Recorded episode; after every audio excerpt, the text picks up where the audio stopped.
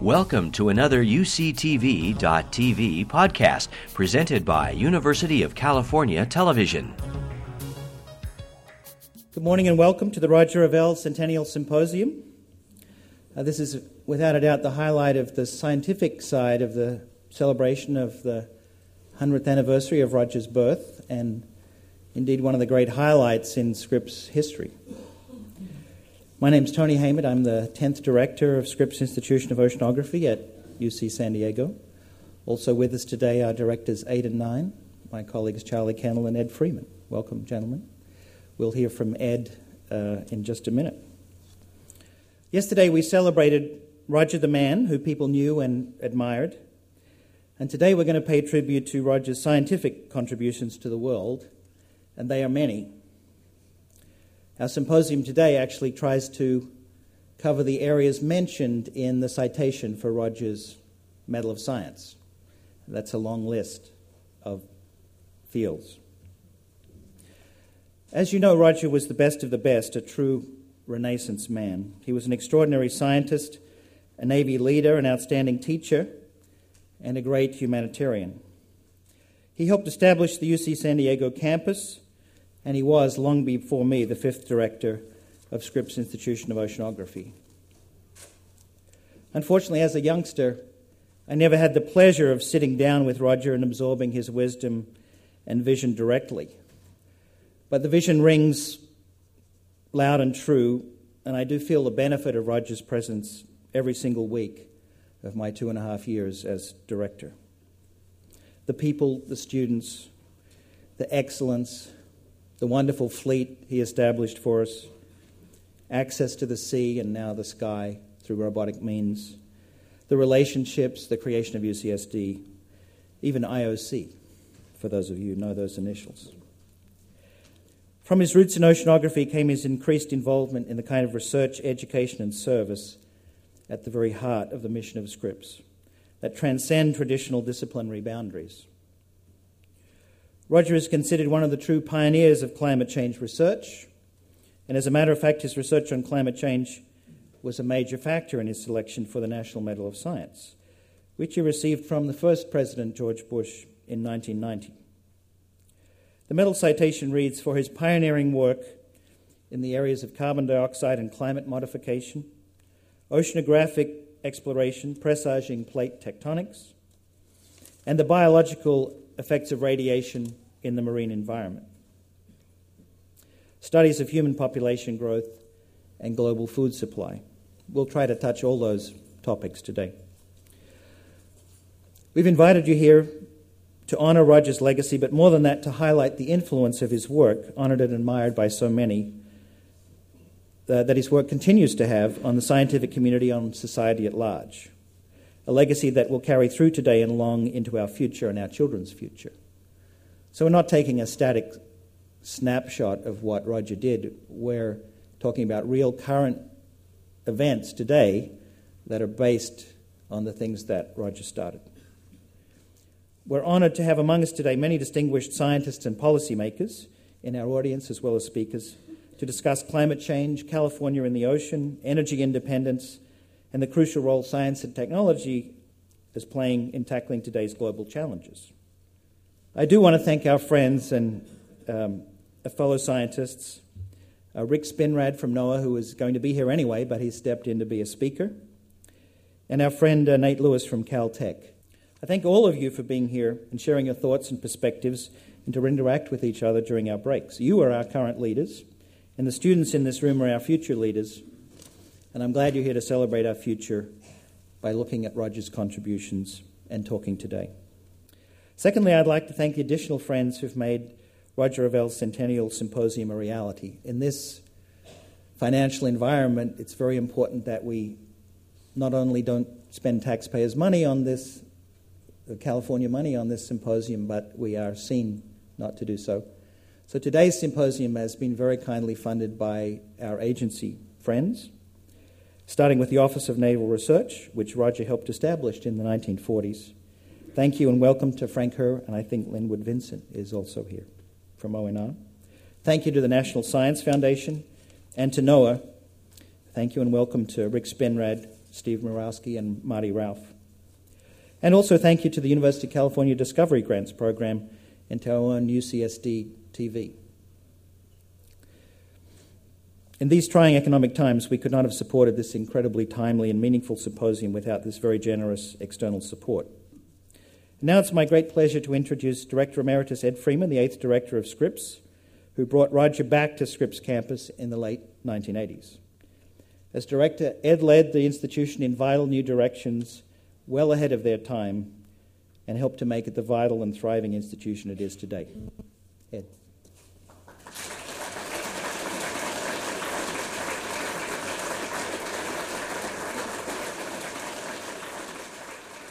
Well, my homework assignment by Kathleen was um, to talk about Roger, the years uh, when we, he came back to Scripps, and uh, to compress it into 15 minutes, and I failed uh, to do that. And the only way I could find to uh, to bring that together was something called OTSOG. Sort of sounds like the um, secret police of Tajikistan, but OTSOG means stands for uh, on the shoulders of giants, and this is a came from a very intriguing and charming book by Robert Merton called On the Shoulders of Giants, where he traced the uh, history of this saying down through the ages uh, to Bernard of Chartres in the 12th century. And it tells the story of dwarfs standing on the shoulders of giants and thereby being enabled to see further. Uh, it was later taken up by Isaac Newton, uh, no dwarf, and in our time by Stephen Hawking uh, with regard to Einstein and others. So invoking OTSOG and Roger seemed the best way for me to be able to approach this. So perhaps we here, while we're not dwarfs, uh, are standing on the shoulders of a giant who helped us to see further by raising penetrating questions about the world and the human condition. And as Tony said, we are still living and struggling with those to this day. So the Roger I got to know was actually for too short a number of years. Uh, he was a very complex man to me. And in street language, I would say he not only talked the talk, but he walked the walk. He saw himself in a direct um, historical continuum as an ocean explorer with Prince Henry the Navigator of Portugal, who was uh, active in the early 1400s. So I looked up Prince Henry, uh, a little bit surprised to find that he was uh, somewhat like the Right Admiral Sir Joseph Porter, the ruler of the King's Navy, who stuck to his desk and never went to sea. Um, Prince Henry actually went to sea, but very, very close to the shore in the Mediterranean. But um, there was another aspect of Roger which uh, I enjoyed. Some of his stories uh, and sayings, uh, one he said was, uh, Behind every successful man, there's a surprised mother in law.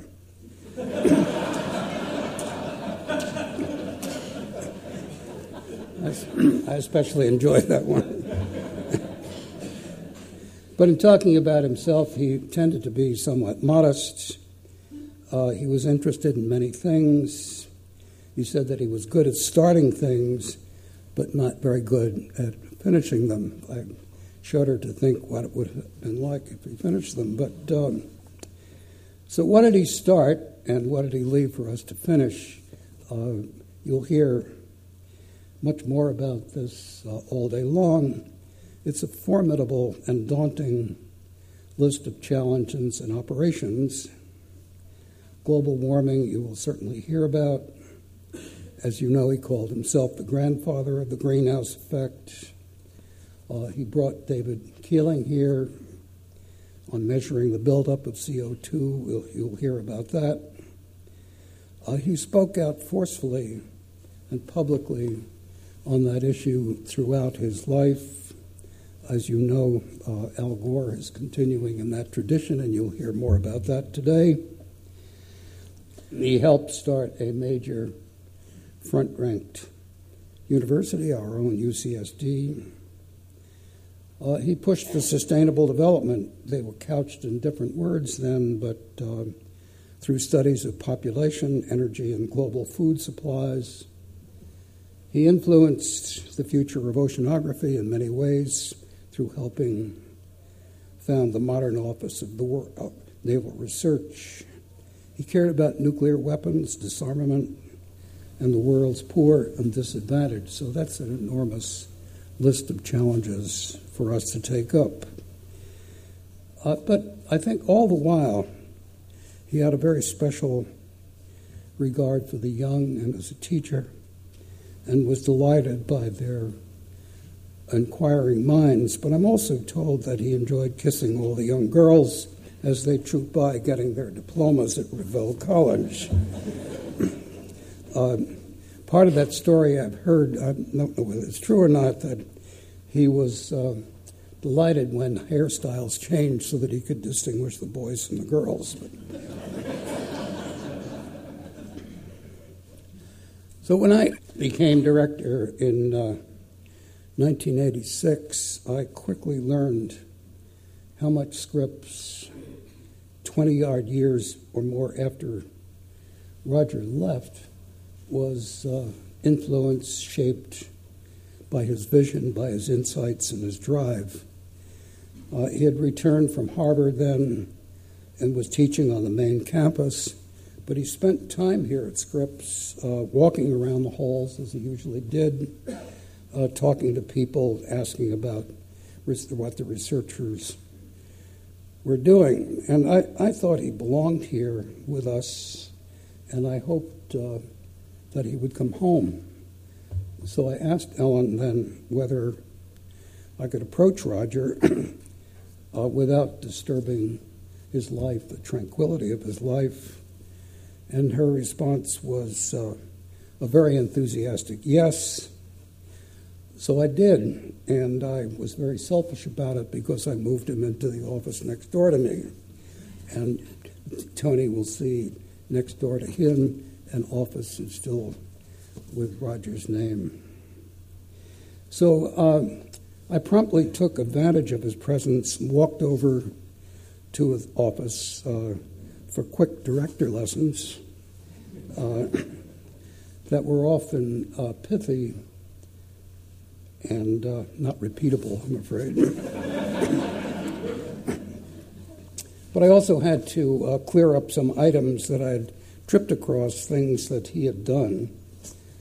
But on the serious side of it, the most uh, important things for me were very deep discussions we had uh, concerning philosophical and direct discussions on long range strategy and policy issues.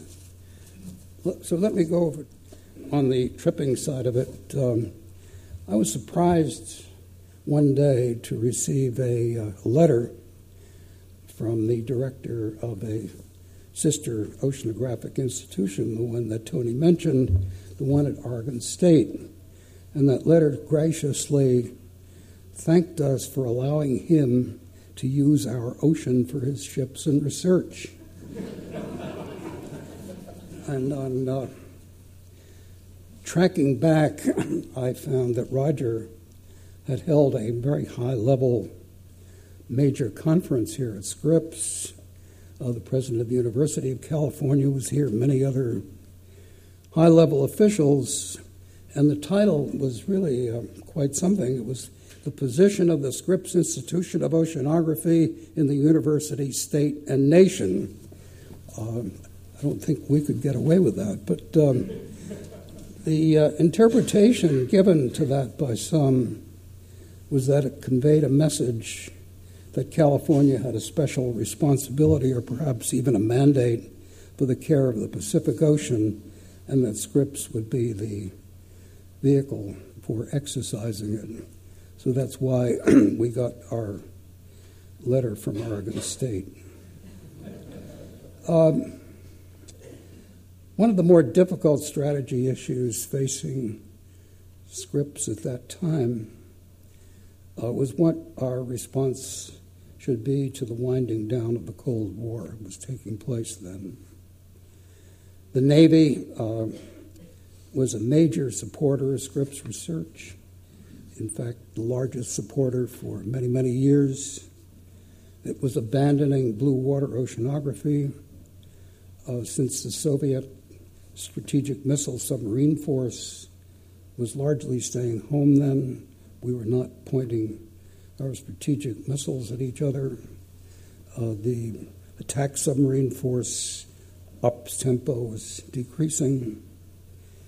And the shift uh, by the Navy to defense of the homeland, which would then emphasize coastal oceanographic research, was not yet doctrine.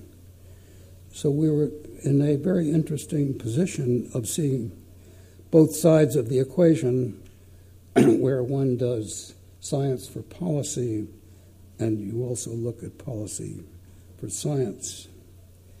I think the, one of the outcomes of those discussions, um, and I've gone through the archives to try to see whether Roger ever uh, talked about this in a way that um, exists in the archives. I haven't found it. So perhaps this is new. I do have some notes on this. But uh, we agree that the to take advantage of this shift should be there a new, should be a new focus on the environment and climate. That would be our best strategy. Uh, th- that discussion eventually converged, and uh, we thought about jokingly about life emerging from the sea three and a half billion years ago. Maybe should finally emerge from the sea. and uh, we talked about an atmospheric science initiative that was strongly linked to climate as probably holding the most promise. Uh, Roger strongly recommended establishing our own policy group and linking the two. On this last, uh, I'm afraid I was a disappointment to him.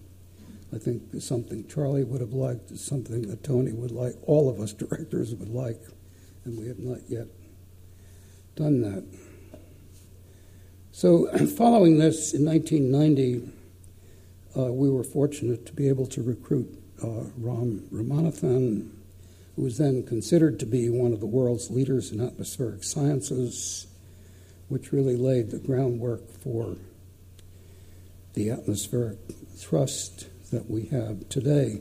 I'd like to uh, talk a little bit about a program that Ram is involved in because, in, uh, in many ways, it uh, looks as a model for exactly what Roger wanted us to do. Um, it combines all of the elements. And uh, I guess I would have liked to have assumed that somehow this was a direct historical linkage with the things that Roger espoused as he saw himself with Henry the Navigator. The point is that about half the world's population cooks with fuels like wood, dung, charcoal that release uh, black carbon, uh, methane, and ozone producing gases.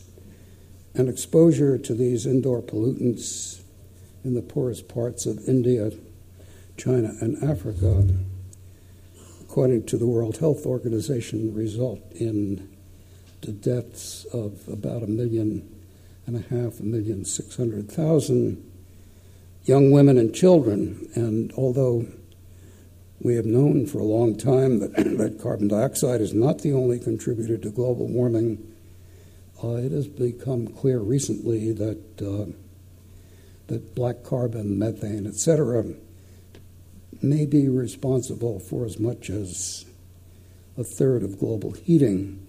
And the project that uh, is launching will be officially launched uh, later this month.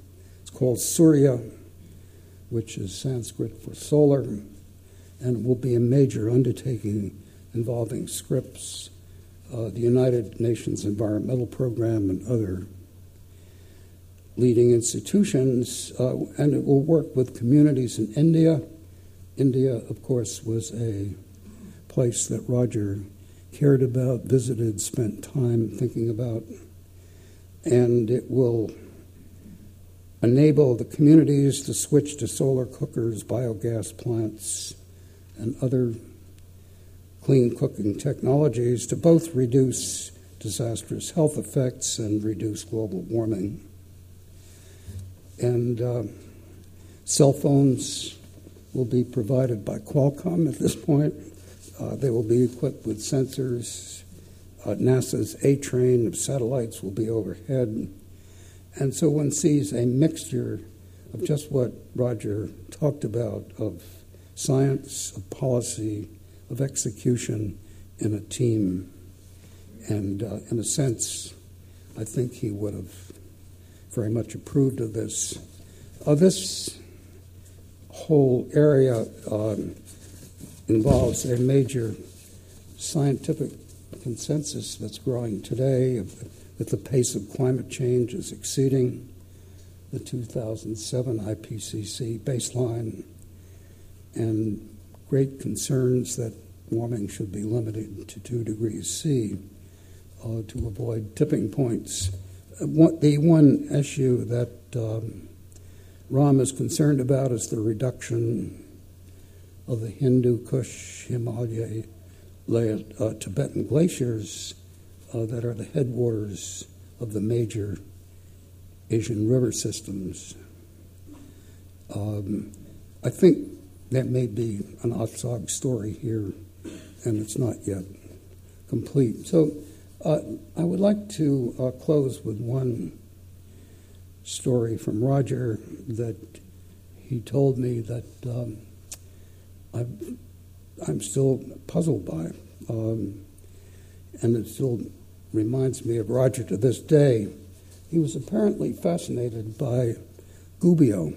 It's um, small city in northern Italy where the KT boundary uh, comes to the surface. You can actually see it. And um, you may remember that Luis Alvarez uh, had attributed the death of the dinosaurs, the wiping out of the dinosaurs 65 million years ago, to an asteroid hitting the Earth at the time of the KT boundary transformation. Uh, this was really abrupt climate change, if you will. But um, however, uh, the part of the story that's a mystery to me was Roger was uh, fascinated by the story of the wolf of Gubbio. Uh, that wolf was a marauder, attacked the, the town, and then until St. Francis uh, heroically was able to convince the wolf to adopt the ways of peace Eventually, the wolf did that, uh, became, walked around the town, um, and eventually was buried in hallowed ground. Uh, why this story fascinated him remains a mystery to me today. Thank you.